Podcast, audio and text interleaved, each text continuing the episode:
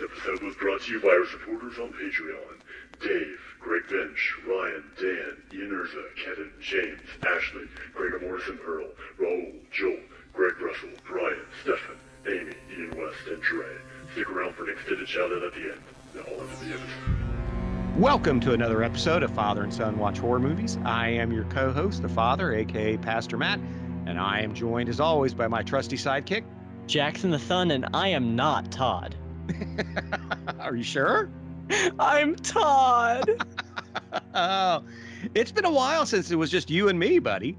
That's right. I always love having guests on, but it's fun to go back to the roots of Father and Son Watch Horror. Yeah, it's been like 10 episodes since it was just you and me. But anyway, what was our last? I don't even remember what the last movie we covered together. I think it may have been Candyman versus Candyman. Oh, right. Yeah. Oh, man, that feels like forever ago. Yeah. So, folks, we are a spoiler podcast. We do spoil the movies we discuss. We are recording during the holiday season and continuing our theme of warped families. And today, thanks to our supporters over at Patreon mainly, we're covering Blood Rage from 1987. Looks like you're going to get a chance to meet the rest of the family. My psychotic brother just escaped. I just don't want to spoil things. We also need more turkey? No, I'm pretty good, thanks. I don't like to talk about my brother. It gives me nightmares. I mean, it is Thanksgiving. You know, somebody ought to tell him to get inside. Nobody should be out with my brother around. He looked exactly like Terry, except he had this really wild, crazed look in his eyes. There's somebody after me, and he's chasing me, and he's trying to hurt me. You're gonna hurt my kitty. Oh, God. You're a real sweetheart. You know that? A real sweetheart. It's not cranberry sauce, Artie. Not cranberry sauce. So, the IMDb synopsis reads, a boy kills a man and accuses his twin brother of the murder, and the innocent brother ends up institutionalized while his psychotic twin goes free. 10 years later, the innocent twin escapes, which triggers his brother into killing again. What do you think? Pretty good. Yeah, pretty good summary. But it makes more sense than the movie, I can tell you that much. And I loved how you preface this movie by saying the only reason we're doing this is our Patreon supporters, because God knows we wouldn't just watch this movie for fun. Or maybe we would. I don't know. Maybe. I find this movie very entertaining, but that's something we'll get into. We will. So when did you first see Blood Rage, a.k.a. One Heck of an Oedipus Complex? AKA Slasher, AKA 500 other names, but yeah, I think the Oedipus should have been the actual title. Yes. I first watched this on Joe Bob, his Dinners of Death marathon, which was 2018, and I was half asleep while watching it. But let me tell you, it doesn't get any less baffling when you watch it wide awake. I was expecting it to. I was like, okay, well, here's what I remember. I remember a mom talking to the operator about all of her life problems and drinking wine while she vacuums. Right. And I remember people just meeting new people and just immediately having sex with them on a diving board. And it's just, I just remembered a very odd movie, and it's not cranberry sauce, but turns out, yeah, it doesn't make any more sense when you're wide awake. So I don't know if that's a good thing or a bad thing, but I'll say this, I really enjoyed it. I had a good time, but I've got lots of questions. All right. So I think I actually saw this on video in the 90s, because my freshman year of college and my senior year of college, I spent some time working in a video store or video stores. And on occasion, I would just pick up a random horror movie that I had not seen. I usually closed, so I would like shut down at 11 o'clock and get home by midnight. And it took me a while to get to sleep. And so I just grab a horror movie. And so that's when I think I first saw it. I didn't rewatch it until I covered my horror movies of 1987 for my 10 best list, of that year over on Letterboxd, and then of course Joe Bob. So I think this is the fourth time I've seen it. But what do we think of the plot and the screenplay for Blood Rage? Which, let me preface, written by the guy who wrote and won an Oscar for Ghost. Yeah. With Patrick Swayze, Demi Moore, and Whoopi Goldberg, and Tony Goldwyn. And he also penned Brainstorm, which was Natalie Wood's final film, Deadly Friend for Wes Craven. And he also wrote Jacob's Ladder in 1990, which I voted. I actually wrote down as when I voted for my boss, Jerry Lieber, in the Oscars, I wrote Jacob's Ladder is one of the 5 best films of that year. What do you think? It's so obviously this movie is like a cult classic for all the wrong reasons. But like when I was watching it, I was noticing like I think this movie is a little bit more self-aware than people think it is. You think? Really? I think so. Like, or at least that might be down to the performances, especially from the lead. But I do feel like there's a little bit of self-awareness.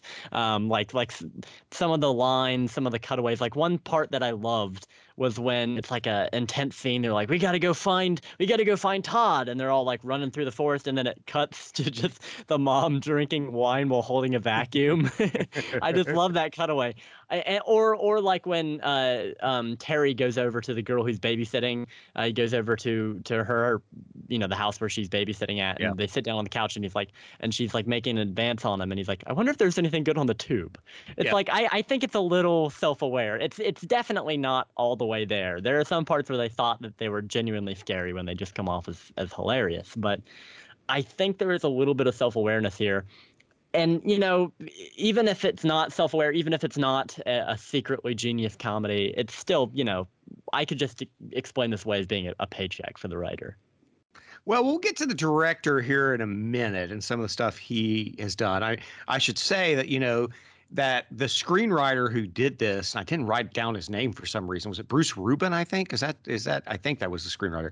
Something like that. Yeah, Bruce Rubin. Bruce Rubin, R-U-B-I-N, which I don't think I see it spelled that way very often. Yeah, he now splits his days writing screenplays and teaching meditation. Yeah, that seems about right. So he's with David Lynch, just hanging out with David Lynch. You kind of alluded to this in your opening, since we're talking about the plot. We'll talk about the kills and the director and this cast, but that ending by the pool. I mean, you've already mentioned, and we'll talk about Louise Lasser here in a minute and all the stuff that she does or doesn't do in this movie. The ending, that ending is bonkers. Yeah, sure is. Yeah, that's where I think that the movie is a little self-aware. That whole set piece around the pool, you can't just. There's no way somebody put pen to paper and thought, "Yep, this is good. I'm sending it off." You know, unironically, somebody had to be like, "Todd, Todd." I'm Todd. I'm Todd. They're both screaming, I'm Todd. Blood filling the pool. Then it ends on a freeze frame of Todd as he just kind of looks at the camera. There is no possible way somebody was like, this is terrifying. People have nightmares. That's the main reason I think that this is a secret comedy film, like a Borat type movie. Like it's presenting itself as genuine, but there's got to be some level of irony here, especially like. We talked about the mom. I mean, all the cutaways to her and what she's doing, drinking wine while scrubbing the oven and calling the operator. It's so odd and obviously improvised. Eating leftovers on the floor. Yeah. Oh my gosh. It's like, well, first of all, it's obvious they're trying to get a feature length, right? I mean, this is I don't know if the unrated version is different than like the video version or whatever the theatrical. I have not seen the unrated version. I've only seen what was played on Joe Bob. I do not own this. I know there is a 2-disc like special edition, which I'm sure has all the deleted scenes, including a lot of the deleted gore, which we'll talk about. But I'm not so sure how self-aware this was. Okay, so because the director, John Grismer, only has 2 feature credits. Does that surprise you? It does not, and I'm wondering what the other one is. It's a movie that I have not seen from 1977 called Scalpel. Okay. And so I'm not so sure that he didn't think that in his mind this was kind of Ed Woodish, a masterpiece. Okay, sure. Well, maybe everybody was playing a big joke on the director then, because somebody had to along the assembly line had to realize what they had on their hands. Well, I can see your point, because you know our opening scene is at a drive-in. That drive-in scene was filmed in New Jersey, by the way. Even though, what does it say? Jacksonville, Florida. Yeah, Florida Man movie. Why we needed to know it was in Jacksonville, Florida, I have no idea. And so you've got a bunch of really randy people at a drive-in, and you've got a condom salesman in the bathroom. Which Look, I've been to the drive-in many times. I have seen people selling things in bathrooms, but it wasn't condoms. You know what I mean? Did you notice who played the condom salesman? Of course, the screen debut of Ted Raimi. Yes. Oh my gosh, that's such an odd thing. He comes up to his brother Sam. He's like, "I just got my big break in Hollywood," and Sam's like, "What'd you do?" And he was like, "I sold Trojans in a drive-in bathroom." That's such an odd bit. It feels very. See, that feels very like Revenge of the Nerds. Right? That feels very like Porky's or whatever. It is weird. And then, you have that. And then, you've got Louise Lasser with her boyfriend at the drive-in and, debating whether to make out with her boyfriend while her kids are asleep in the back, which is weird. And, then, of course, the kids wake up and there's a gun laying across their lap.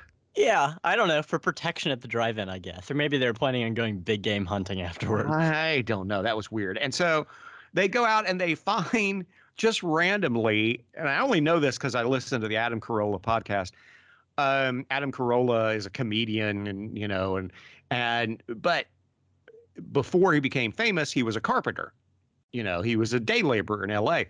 And he, one of the twins, Terry, right, finds an axe just sitting in the back of a truck. According to Adam Carolla, that would never happen because that's your livelihood. You lock that crap up. You lose your tools. You don't have work, right? And so that's bizarre. And he finds an axe and then he goes and peeks on two people having sex and then proceeds to chop into him and blame his twin. And then we flash forward supposedly 10 years, even though this was shot in 83, so it'd be 9 years, because we're also told the year, which is weird. And we have Louise Lasser going to the mental institution where the innocent twin who's been framed for this is at, and we get a voiceover. You remember that? Yeah, I do. I remember thinking that scene was really experimental. I was like, in any other movie, this would be kind of cool. I'd be like, oh, so they're like dubbing over the dialogue with voiceover. That's kind of cool. But knowing what I know about this movie, I'm pretty sure that wasn't an artistic choice. They just didn't get the dialogue they wanted, so they just decided, let's dub over it. It is odd and kind of funny, too. See, there's another, self-aware writing thing. It's like the doctor in her notes is like, she didn't take it well, and then it cuts to her just screaming, no more tests, And so with her son smashing up the pie. Oh, right. Yeah, that's so awkward. He fiddles with it for so long in his hand, and she's just like, stop that. Stop. Don't do that. Stop. It's so awkward. Oh, yeah. And then he throws it at the wall, and then she's like, but I still remained hopeful. It's odd. I don't know. It is really odd. And that psychologist character also I was reading was actually working on the movie. She was a producer. Yeah. So the actress who was cast didn't show up. Yeah, which is always the mark of a very professional, production. But well, I mean, if it was Robert Downey Jr. in the 90s when he was addicted to smack, you could understand that. But yeah, for a low budget kind of thing shot in Jacksonville, Florida, it's like, why wouldn't she show up? And the funny thing is the actress, the producer in that role is just as good as anybody else in the movie. You would never know that she's not an actress. Yeah, I mean, the director, John Grismer, he apparently turned to writing history, and he's a Civil War buff. He hasn't directed since. So, the movie is bonkers because you also get, apparently, the twin escaping, sets Terry off. And so he starts killing again, and he hasn't killed since he was, 8 or 9, something like that. I guess that's the implication. I don't really know. Maybe he's like, oh, he's escaped. Perfect chance for me to frame more murders on him and keep him away, locked away forever. Maybe that's the idea. But obviously he's also got, some mommy issues. He wants his mommy all to himself. He doesn't like any of his mom's boyfriends. Oh, this guy's got serious. You want to talk about an Oedipus complex, not to repeat myself, but goodness sakes. It's not just him either. The mom has a weird fascination with Terry as well. Oh, a very weird. Yeah, give me a kiss and all. It's.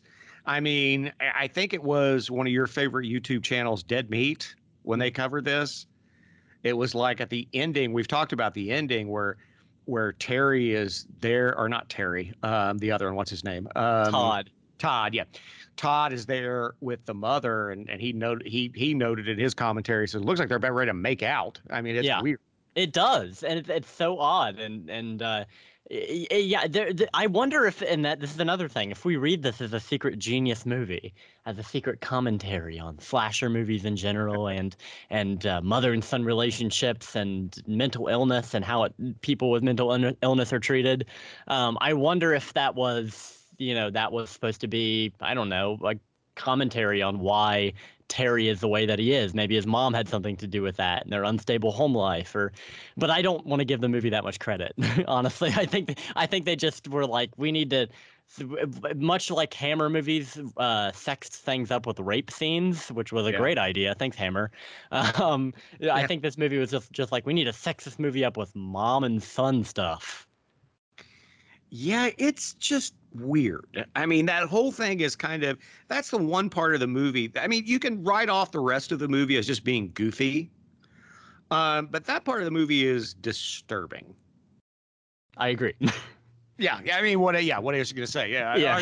I think pretty much, if you've seen the movie, you know what we're talking about. There's not really, we don't need to condemn incest anymore. I think we all understand. No.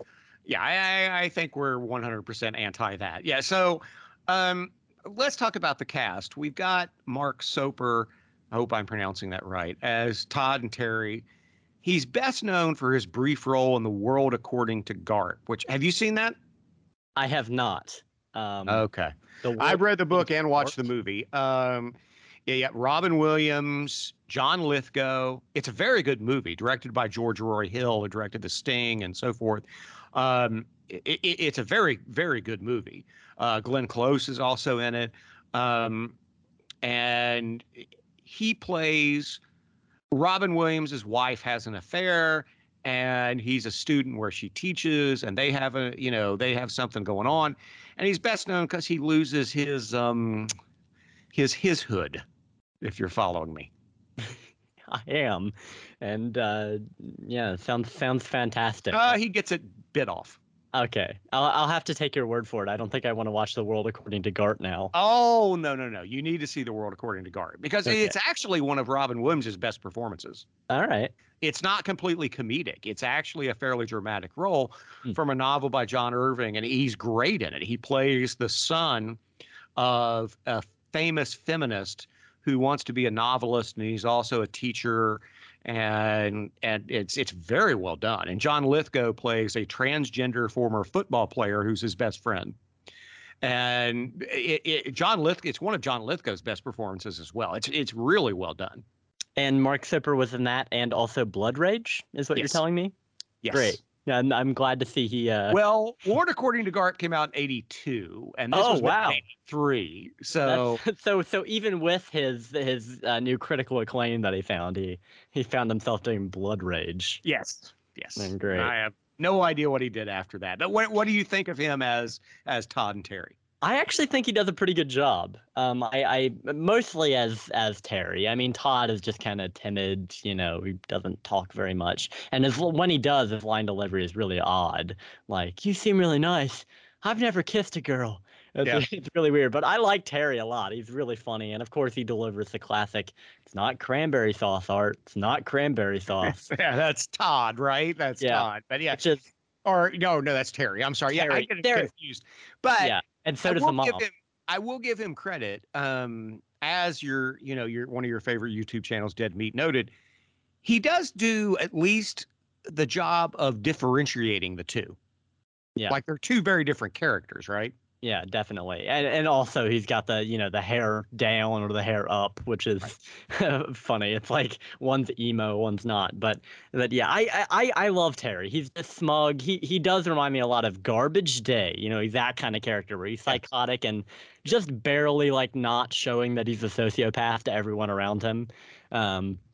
So yeah, I love that. I love his smug grins and stuff, and how we can the audience can so easily read him, but apparently nobody around him can. Like when he's at dinner and his mom announces she's getting married, he's like gripping his cup and he's looking really like angry, but then he just stands up and he's like, a toast, and everybody's like just pretends to not have seen that, I guess.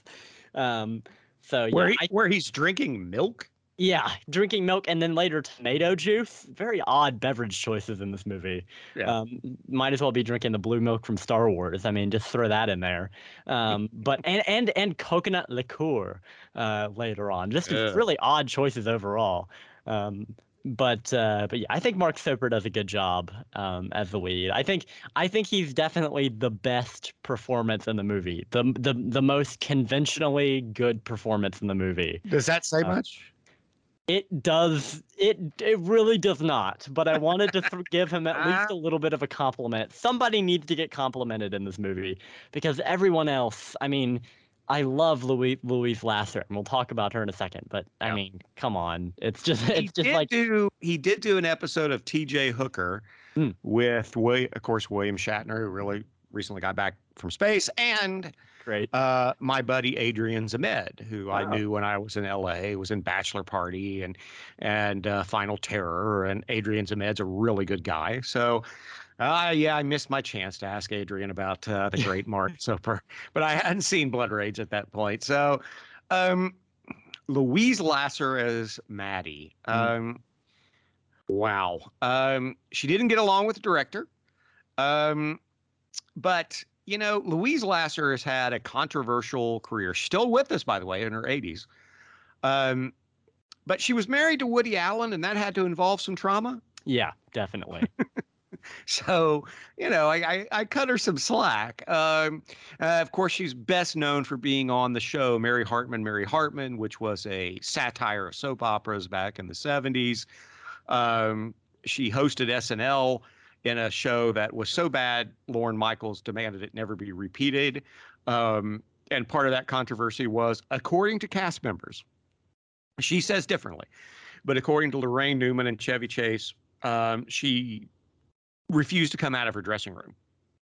And, of course, Saturday Night Live is live. Yeah. And so that's a problem. And so they had, at one point, they were, like, grabbing wigs and fixing them into braids, where Chevy Chase would play all of Louise Lasser's parts. Right. So here she is drinking, overacting, eating, cleaning, drinking, overacting. What do you think of Louise Lasser as Maddie? I think it's a fascinating performance. I think it's an absolutely, I mean, it's just, you can't take your eyes off the screen when she's on there. Even when she's not fully broken down yet, even when she's acting normal, if you could even call it that, like when she first visits Todd and the mental institution, there's just something off about her. Yeah. It's just like she's got a real awkward smile, and her eyes just seem kind of glazed over. I'm wondering if she was actually drinking real alcohol on set, because that wouldn't surprise me. No, but again, I'm chalking this up to post Woody Allen disease. What do you think? Sure. Yeah, that definitely had to contribute. Yeah, I'm sure that wasn't pleasant. But it's a fascinating performance. It's another one where it's like, it's another aspect of this movie that it's just, I wouldn't even say it's so bad it's good. Because it's just, it is good. It is fascinating. But can you call it bad? It's just, yeah, well, you can call it bad, but it's unique. Okay, it's interesting. All right, it's I've never seen another character played the way that she plays, except maybe Carrie at the end of Carrie. But she's just like hysterical Carrie the entire movie, basically. Even when nothing's happened, she's sitting on the couch, and all that's happened to her so far is that somebody isn't returning her calls. So she decides to binge drink and cry and talk to the operator. It's odd. Well, she's been told that her beloved son, Terry, is actually the killer. That Todd is innocent. Todd has escaped. All this on Thanksgiving Day, which is one of the reasons we're covering this, right? We're covering holiday movies right now. And so, you know, this is, we wanted to get this done before Thanksgiving. It's December, but we just had a, you know, had a kind of a crunch and scheduling conflicts and all kinds of stuff. But, I mean, she's been through a lot, but she seems, even when she early on, she's not all there. Yeah. I mean, she's got, you know, she's got one oar in the water, and she's kind of paddling in circles, if you know what I mean. I think that's the perfect analogy. That's exactly what she's doing. Yeah, and it just gets weirder and weirder as it goes on. So yeah, and I was wondering, like, with the guy, I think his name was Brad. Why would he want to marry into this family? Like no matter how charming she is, this is a messed up family. I'm not sure you want to get involved in that. I don't know. Maybe because he seems well off, doesn't he? Owns that whole apartment complex. Does he own it or just run it? I couldn't figure that out. I don't know. I think he owns it, but his office doesn't look like especially, you know, expensive or ornate. It's just kind of a white room. So I don't know. Maybe he is just like the manager. He does say he's a manager, but to me that read like, I don't know. But it is an odd situation. But going back to your earlier point where maybe they actually kind of, the writer and director kind of figured that this was, like you said, this is, you know, kind of satire or whatever on slasher movies, because what's he listening to in his office? He's listening to like this gospel program. Right. And literally, you know, it's like an eye for an eye, a tooth for a tooth when he gets his hand cut off and all that kind of stuff.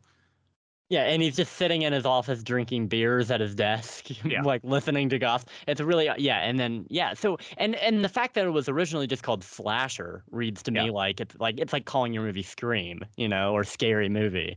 And it really does feel to me like it was kind of a parody, or maybe not necessarily a parody, in that it was supposed to be like an overtly comedic, but maybe they set out to try to make the most slashery slasher ever. Like they got the machete, they've got like the giallo twist about who the killer is, even though we see it right at the beginning.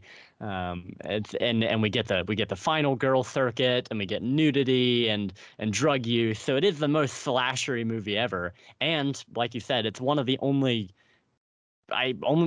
Thanksgiving horror movies, really, unless you're talking about Thanksgiving, which I would rather not. Or the trailer for Thanksgiving by Eli Roth, which also brings up the cranberry sauce line, right? Of course, yeah. But so yeah, a part of me wants to believe that this was intentional, that they were setting out to make the most slashery slasher movie ever. But I think, really, I know my soul knows that this was an earnest attempt at a movie, and I really don't like that fact, because it just shows. Because I'm sure the people that worked on this movie, and we know that, like you've been talking about the cast members and the writer of the movie, you know, these are talented people, and it just scares me that no matter who you are or how talented you are, you can make Blood Rage, and so that terrifies me. So I want to explain it away somehow. Yeah, I don't think you can. But so we already mentioned, of course, because I don't think we need to spend a lot of time talking about the rest of the cast because they're pretty forgettable. Yeah, absolutely. I mean, they're all the people in this movie, like there are a couple of blonde girls, and I was like, which one is this? Is this the one that was babysitting earlier? Who is this? She's on the one on the diving board. Is that the same one who's babysitting? I'm really not sure what's going on. Yeah, well, it was like, are you guys like opposed to brunettes, or you know, what's the problem? Yeah, but other than, as we mentioned, the debut of Ted Raimi as the condom salesman at the drive-in. And I do want to thank Greg and Pearl, Land of the Creeps, for their trivia contest. I won the trivia contest, and one of the reasons I won the trivia contest was I knew we were covering this, and one of the questions was, what was Ted Raimi's debut? Yeah, that's good knowledge to have, because you know people are going to ask you that on the street. Well, I only had that because I knew we were going to cover this after the Patreon supporters voted, and so I went in and started going through the trivia, and I was like, oh, it was his debut, so I knew it. So yeah. Let's talk about the kills. What did you think of the kills, and do you have a favorite? This is one of the things where I think actually, you know, it's a positive for the movie. The kills are great, or at least they're cool. You know, there are a couple really good ones, I think, and then there are a couple ridiculous ones. I mean, we talked about the beer can thing, right? With the guy with getting his hand cut off, and the hand is somehow still moving, even though the tendons that would you know, allow for your hand to move have been severed. Right. Right. But that's still really funny. I love that. And I love how his body is posed later with like his head resting on a stump. Yeah, like really he's funny. Just like bored. Yeah. Yeah. Yeah. So I love that. I love the psychiatrist getting cut in half, even though it's off screen. The when we cut back to it, that's really brutal. I mean, I don't know how she got so far away from her legs. And it's obvious that she's just like, you know, it's the old trick of she's underneath, you know, and they've got leaves covering up the hole where her body is going underneath it, and she's just kind of flailing around. But still, it's cool. I think that all that stuff is cool. And what was Todd trying to do with her body? I don't know. I think he was kind of mourning her, maybe, by putting his DNA all over. I guess they have the same fingerprints, but just kind of wallowing in her blood and taking her gun. It was really odd that instead of just leaving the scene, he decided to stay there a little bit longer and then to talk to that little girl. It was really weird. That was a really odd thing. But anyways, back to the kills. But I guess that was foreshadowing or to set up something later, but still an odd scene. My favorite kill is Phil, who's the guy we mentioned earlier that this is so convoluted, that the blonde girl was babysitting this kid, and the kid's mom comes back with this guy named Phil because she's going to try to get him to marry her so he can be like her sugar daddy.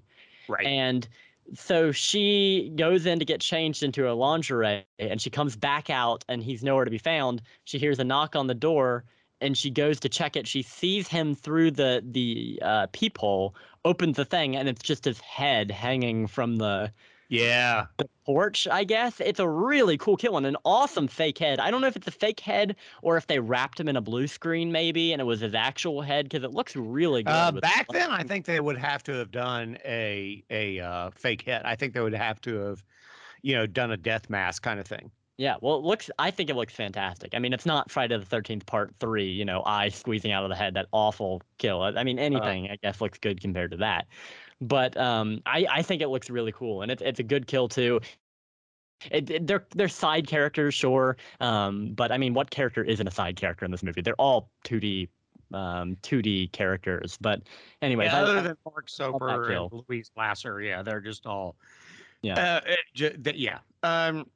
So, oh man, my favorite. I do kind of like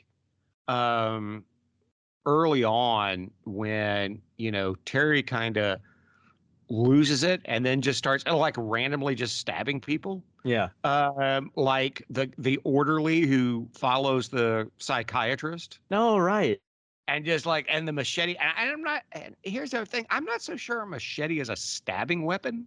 No, definitely. I would say the sharpest part is the broad side, which he used to cut down grass with. But he shoves it right through him, right? He seems to effortlessly, several people get stabbed right in the chest, just run through, which is, and I love that scene, by the way. Jackie, I think his name is the orderly guy with the tranq gun, which it seems very unnecessary. Did they have those just on hand, tranq pistols, just to give out to psychiatrists? I have no idea. Now, here's a little bit of trivia for you. When I grew up, and I've joked with your grandfather about this a lot, it's amazing that his church took off because, you know, what they say is location, location, location. Sure. Well, you know, he founded a church in 1970 that looked like a warehouse and was next to the mental hospital. And many times people would wander out and find their way over to the parking lot. And I walked out to his car one day when I was like 8 years old. And there's some woman who escaped from the mental institution who's looking for a lighter. And I'm like, that's a pastor who doesn't drink or smoke. Good luck with that lady. But so it's weird. I guess safety regulations were a little bit more lax back then is basically the idea. I guess, yeah. But I love that, like, how he's looking for Todd. He tries to lure him out with drugs. He's like, I got goodies. And then he just decides to plop himself down on somebody's back patio to smoke some pot. Just like, that somebody's there. Their light is on. Like, you're just on their back porch making a lot of noise and you're just going to smoke weed out there. And then when Terry comes up, he just offers him them. It's a very odd scene, and then of course he gets stabbed because he tells Terry that the psychiatrist thinks that actually Terry did it, or he doesn't say that, but he implies it by saying that she doesn't think that Todd was the one who killed these people. Yeah, that and the other kill I love is when he kills his buddy with the kitchen fork. Oh right, yeah, that, and that's the second use of the cranberry sauce line. Yeah, which I think that they were that like this is another thing. I also watched the kill count. They do overuse that, right? They overuse the cranberry sauce line. Oh, they that forever, yeah. They were proud of it. So he says it once in the mirror to himself, then once to Art, and I could understand that. Like he said it in the mirror to practice, maybe, and then he says it later on to somebody, but then he says it again to himself after Art is dead. So it's an odd choice. Who is tasting blood? I don't know. I mean, who are we to question Terry? Obviously, he's got something wrong with him, but just tasting the blood on a shirt like you want to taste that blood in particular. Odd choice, yeah, but yeah, I do like that. And kill. Blood, by the way, stinks. Yeah, yeah, and he just puts it in the trash can for his mom to find. That's also like I feel like he would have been a little bit more meticulous than that. That's an odd choice as well, but And then his girlfriend comes up and they're talking, and then he just makes like a really weak like slash at her with the machete. Like I feel like you could have maybe given it a little bit more effort than that. Maybe he wanted a chase. I don't know, but yeah. Then we get the final girl circuit. But anyway.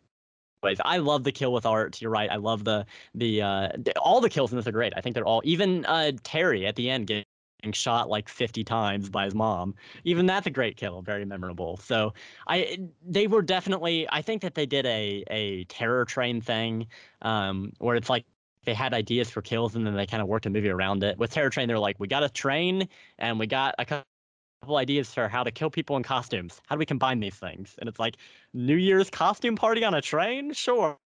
That's the plot. And with this one, they're like, we got to cut people's hands off, and we got to have an excuse for a bunch of people to be in one location. And also, it's fall time, so I guess it's a Thanksgiving slasher movie. So I don't know. Obviously the kills were what was the most effort was put into, and I'm fine with that. It's a slasher movie. Yeah, I think the kills are fine. I did read that a lot of gore was cut, and so I would like to see those scenes, like especially the doctor who gets cut in half and all that kind of stuff. But here's a hot take. I didn't think the music was that bad. Yeah, I agree. I don't think that's a hot take either. I've heard people praising this. I watched this on YouTube. I watched the unrated version on YouTube. And a lot of the comments were saying the same thing. Because the soundtrack is pretty cool. I don't know if it's 100% original. Maybe it is. Some of it sounds kind of stock, like maybe it was recycled from another like project or something. Yeah. But it is cool. It's cool music. It's very, very 80s, that synth heavy. But it got a good beat to it, especially the opening theme. I really like that the music during the drive-in thing, during that like montage. Yeah, I do too. Yeah, that was good. I mean, I'm not saying it's John Carpenter. I'm just saying it was. I kind of found it likable. I kind of enjoyed it. And I couldn't sing the tune for you if you had a gun to my head. I wouldn't be like, oh yeah, the Blood Rage theme goes da na na na. Like I couldn't do that. I just know it sounded cool while I was watching it. So yeah, I like the soundtrack and the sound design too. I thought that the sound design was interesting. Yeah. It's cool. I think that technically this movie isn't terrible. I mean, most of the shots are in focus. There was some exceptions. There's the POV shot where the psychiatrist gets cut in half and it's out of focus, but that's okay. It was, they're trying to figure it out. It was the 80s. The Steadicam was relatively new, I think. Yeah, it wasn't technically. That's the weird thing about this is that technically there are parts of it that I think are very well done, and there are parts of it that are pretty shoddy. Yeah. And so, okay, here's where Bill Van Vagel gets mad at me. Okay. And I love you, Bill. We love you, don't we? Yeah, of course. And by the way, this is streaming on Van Vagel TV right now. Yeah, it's streaming on Tubi, and it takes place in Florida. So that's Joel and Bill crossing over. There you go. Yep. But he says he hates the term. It's so good it's bad, or so bad it's good. I'm sorry. He says you enjoy it. Yeah, but that's not my point. When I use the term, it's so bad, it's good. As somebody who's been a filmmaker, who's been on film sets, who's audited film classes, USC, all that kind of stuff, I watch Blood Rage. This is not a well-made film from start to finish. No. There are parts of it that, but there are other parts that's like, oh my gosh, like you said, there's like, that's out of focus. That's, that's obvious filler. That's, all that kind of stuff. But I still enjoyed it. And so when I say it's so bad, it's good, what I mean by that is technically it's not a well-made film, but I still have fun watching it. Yeah. Does that make sense? Yeah. And I feel the same way. I use the term so bad, it's good all the time. I mean, nobody can watch Troll 2 and think I'm entertained by this. I think that this is a good piece of cinema. Right. You're going to say this is a piece of crap and I love it. And that's this is kind of the same way. I mean. Yeah, because I do want to promote good filmmaking. It's like, and good filmmaking is not necessarily multi-million-dollar filmmaking. I mean, look at what John Carpenter and Dean Kundi accomplished in Halloween. It's amazing. Right. With the budget they had, it's absolutely amazing. That's why I say, as much as I love Friday the 13th and I paid hundreds of dollars to go visit the set and all kind of stuff, I love it that much. Friday the 13th is an inferior film to Halloween, not because it's less enjoyable, but because it's just better made. It's a better made film. And so if you're a film buff and you can recognize, okay, that's good cinematography, that's good editing, that's good musical score, that's good acting, all that kind of stuff. I want to promote that, especially among people who had very little and figured it out, like John Carpenter and Deborah Hill did with Halloween. That to me is so impressive.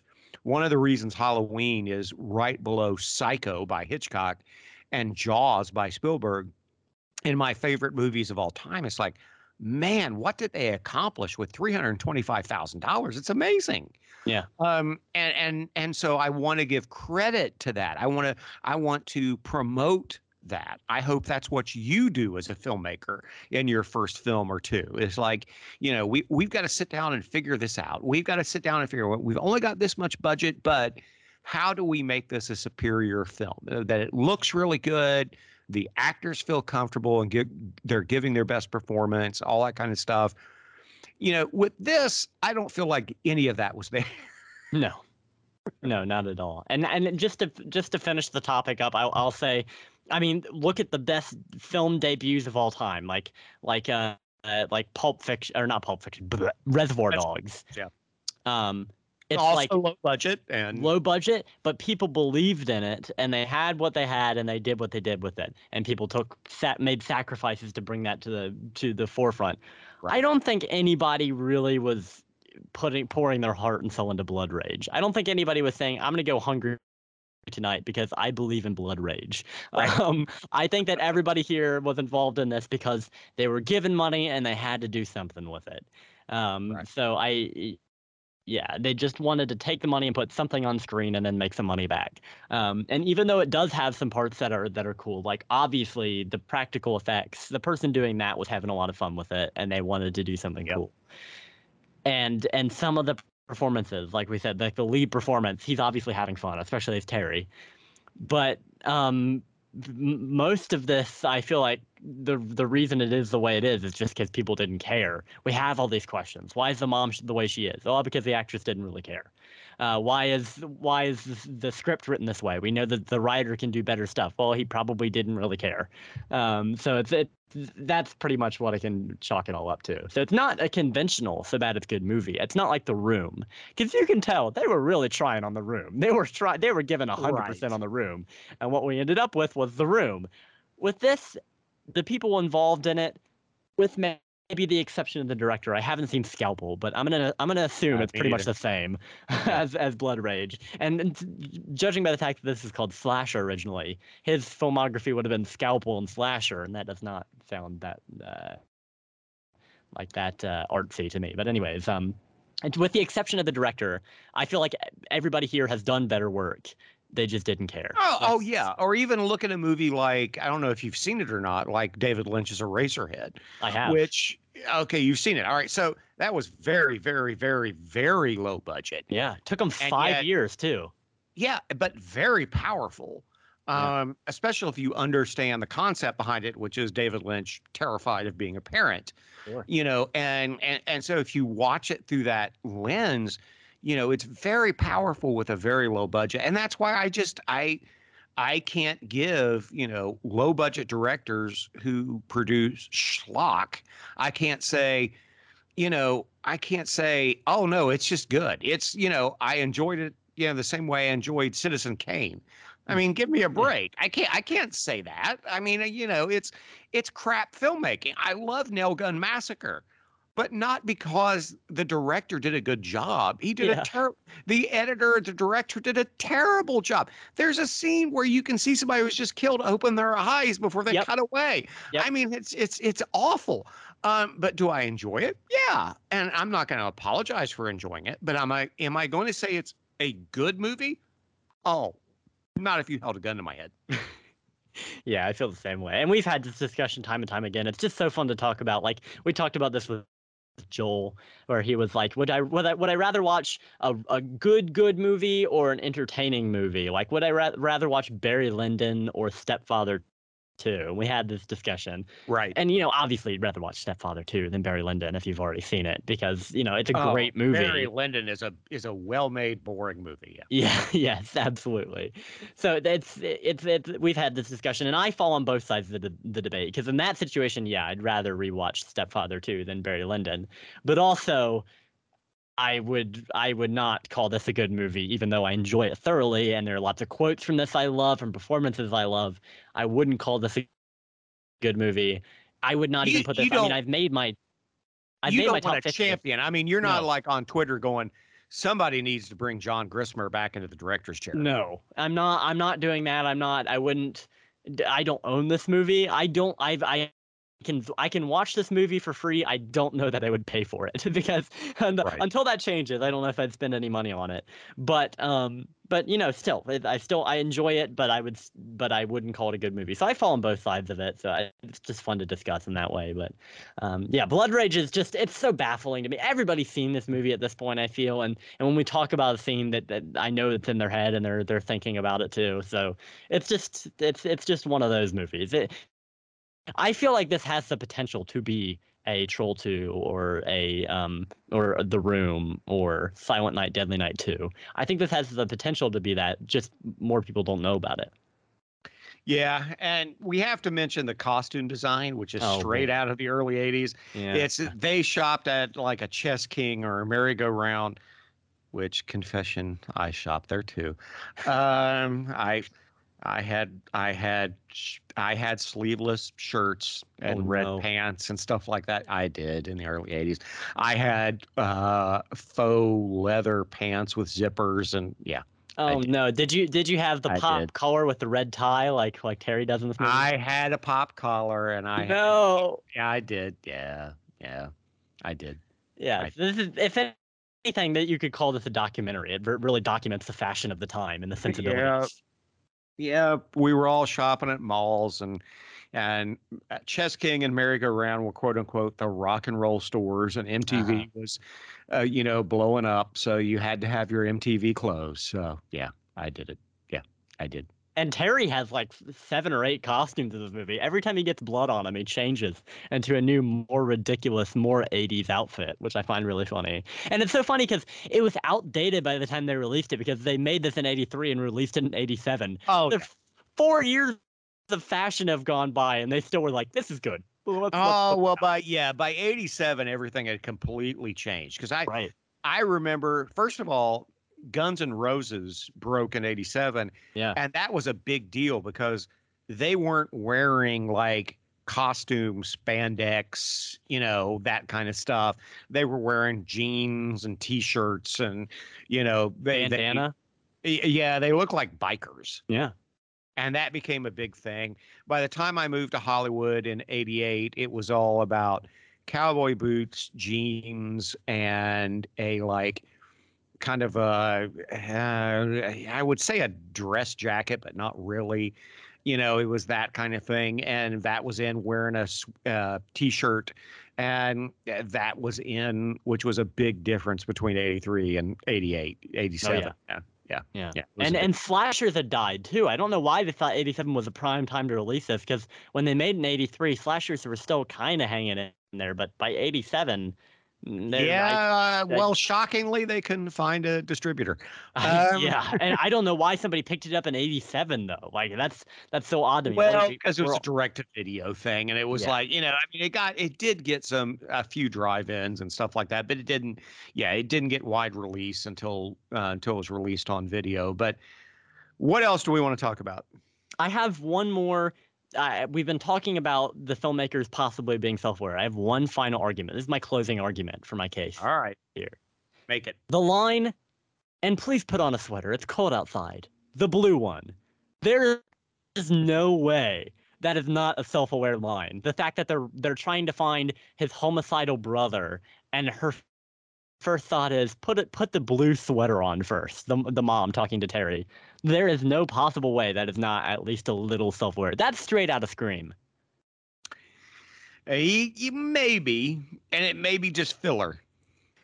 It may be just filler, but what does it fill? 4 seconds? I don't know that was what was going to send me over the edge. I think they were really straining to get to an hour 20. We do get a lot of really odd shots that hold too long. Yeah. I don't know. That seemed like a deliberate choice. I'm gonna say that's an artistic choice right there. That line is you can believe what you want to believe. I'll let the jury decide. We'll let the listeners decide if Blood Rage is actually a self-aware, the first self-aware comedic genius movie. This is the original New Nightmare. This is the original Scream. But whatever. I rest my case. I'm happy with my arguments here. Just overall, odd movie, Blood Rage. If you've seen it, you know what we're talking about. If you haven't, this episode has made no sense to you at all, because we've been describing it pretty well, I feel like, but not well enough that somebody who hasn't seen it could catch up, because this is really one you just got to see. And it's not long at all, and there's not a lot of plot to it. Hour 22 minutes, yeah. Hour 22 minutes, and it's like you said, a lot of that is just filler, but a lot of people walking around the woods. This has Friday the 13th Part 7 itis, where a lot of people just walk back and forth around in the woods. But you know, it's just so dense with meaning and with psychological commentary. Yeah. Oh yeah, okay. So you really got to see it. All right, so. Let me say this before we rate this. Okay. We just had Wolfman on. Mm-hmm. We've had Dave, Dr. Schockbecker on several times. Yeah. We had Jay of the Dead on a famous Lost episode, which we can't figure out what happened to, but a great guy. The H&P crew, when they reviewed this, mm-hmm. Dr. Schock gave this an 8 out of 10. Oh, boy. Jay of the Dead gave it a 7 out of 10. Okay. Wolfman gave it a 5 out of 10. Okay, well, that's, you know, all right, Wolfman, I see you. That's that's a little bit more realistic, I would say. What say you? I don't know. Okay, I'm going to say, again, I enjoy this movie. I'm going more with Wolfman. I'm going to go even further. I'm going to say this is a 4 out of 10. I'm going to say it's a 4 out of 10. I don't own it. I watch this for free streaming. It's just, like I said, okay, so what's the quick pros and cons list? Feature-length movie. It is feature-length, technically. I mean, it's not 90 minutes, but it still qualifies as feature-length. Bro, it's a feature-length movie. Have you ever made a feature-length movie, Dad? No, I have not. I've only directed. Okay, there you go. Video. It's mostly in focus. It's about 75% in focus. Mostly in focus. Okay, Todd and Terry play well by the lead actor, and I would definitely call it pros. It's mostly in focus. Well, listen, it's mostly in focus. Okay, that's with film.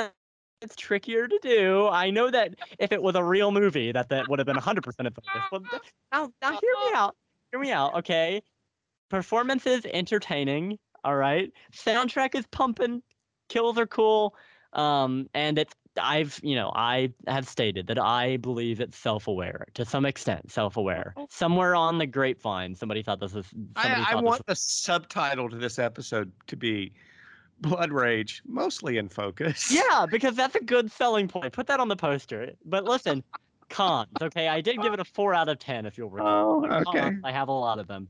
As a horror movie, it fails completely. It's not scary for even 1 second, except maybe for the wig on the double, like the twin doubles at the end. Yeah, that's so bad. Fails completely. Like I said, wide shots of Todd and Terry together are hilarious because it's just a guy with a completely different build, and he's got like a white wig on, which is a really weird shot. Yeah. Most of the performances are flat other than the mom and Todd and Terry. I mean, like, his girlfriend and all of his friends are just, you know, classic slasher nothing characters. Movies mostly in focus, which correctly implies some of this movie is definitely not. Cracks me up. Also, I don't know if this needs to be said, but I'll say it anyways. Oh. It's Blood Rage, okay? That's about the biggest con I can think of. It's Blood Rage. So yeah, 4 out of 10. I don't own it. I would recommend you stream it, especially if you watch the Dinners of Death. I don't even know if that's still up because I know that some of those like it is. Right, it is still good. Yeah. So I'd say watch it with Joe Bob your first time. That's what I did. I watched it this time on YouTube because you can find it in pretty good quality on YouTube with subtitles, and it's the unrated version. I don't know if that's different than the one on Shudder. For all I know, the unrated version might be the only version because it was never rated because it was, you know, just a small video release. But well, it was released to some theaters, but not many. A few drive-ins and stuff. So and they did cut some stuff, but yeah, I have seen it on YouTube. So yeah, yeah. So yeah, 4 out of 10. I'd say stream it for free. But if you were listening this far into the episode, you've seen Blood Rage. Now, the question is, would I recommend you rewatch it like I did? That answer is trickier because while my memory was refreshed, I don't know if that's a good thing or a bad thing. I might have nightmares now.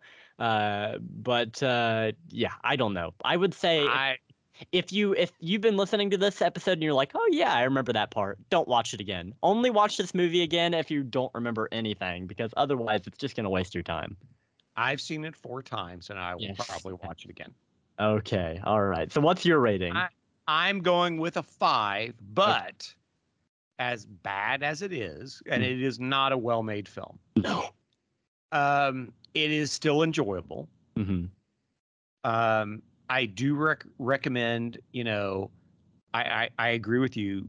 If you have Amazon Prime or AMC Plus or Shudder or whatever, watch the Dinners of Death episode with Joe Bob when he covers it. I think he does a great job with it. Yeah.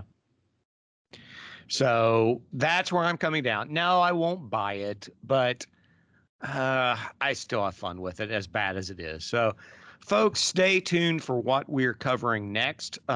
We want to thank our supporters at Patreon, and you can join for as little as $2.50 a month. And all proceeds go to Jackson as he labors to get through film school. And you can find more over at father-and-son-watch-horror.com and over at Twitter at father-son-horror. And we have a closed Facebook group. Where can they find you online, buddy? Yeah, you can find me on Twitter at Kaine_Hero12. That's KAINE_Hero12. You can find my Letterboxd and my YouTube linked there. And yeah, so that's I'm always up for talking about Blood Rage. You know, that's just it's always on my mind. What can I say? And I can be found at Pastor Matt R on Twitter and Letterboxd. Next up, we are planning on covering Silent Night, Deadly Night 1 and 2, with hopefully, if we can work out the schedule, coming back to the show, Ashes to Ashes and Brian Scott. That should be fun, right? Oh, yeah, definitely. I mean, we're talking about the ultimate Thanksgiving movie, maybe the only good Thanksgiving movie. But next we're talking about the ultimate Christmas horror movies, one of which is genuinely pretty good at some points, and the other is Silent Night, Deadly Night Part 2. So looking forward to that. It's going to be a lot of fun, and Brian and Ash are great. They are. So... all right. Thanks for listening, and say goodbye to the good people. Goodbye, and remember, Next time you're on the phone sharing your life story with the operator, be sure to plug our podcast. We really appreciate the word of mouth. Yes, we would. So until next time, remember, one, that isn't cranberry sauce. And two, the family that watches horror together slays together. Once again, I want to thank the great people over on Patreon: Dave Becker, Greg Bench, Ryan Bratton, Dan George, Ian Urza, Kevin Corpy, James McFeeters, Ashley Pinkard, Greg Amortis and Pearl from LOTC, Raul Rivera, Joe Robertson, Greg Russell, Brian Scott, Stefan Sitter, Amy Swan, and Trey Whetstone. Thank you all so much. You make this podcast possible.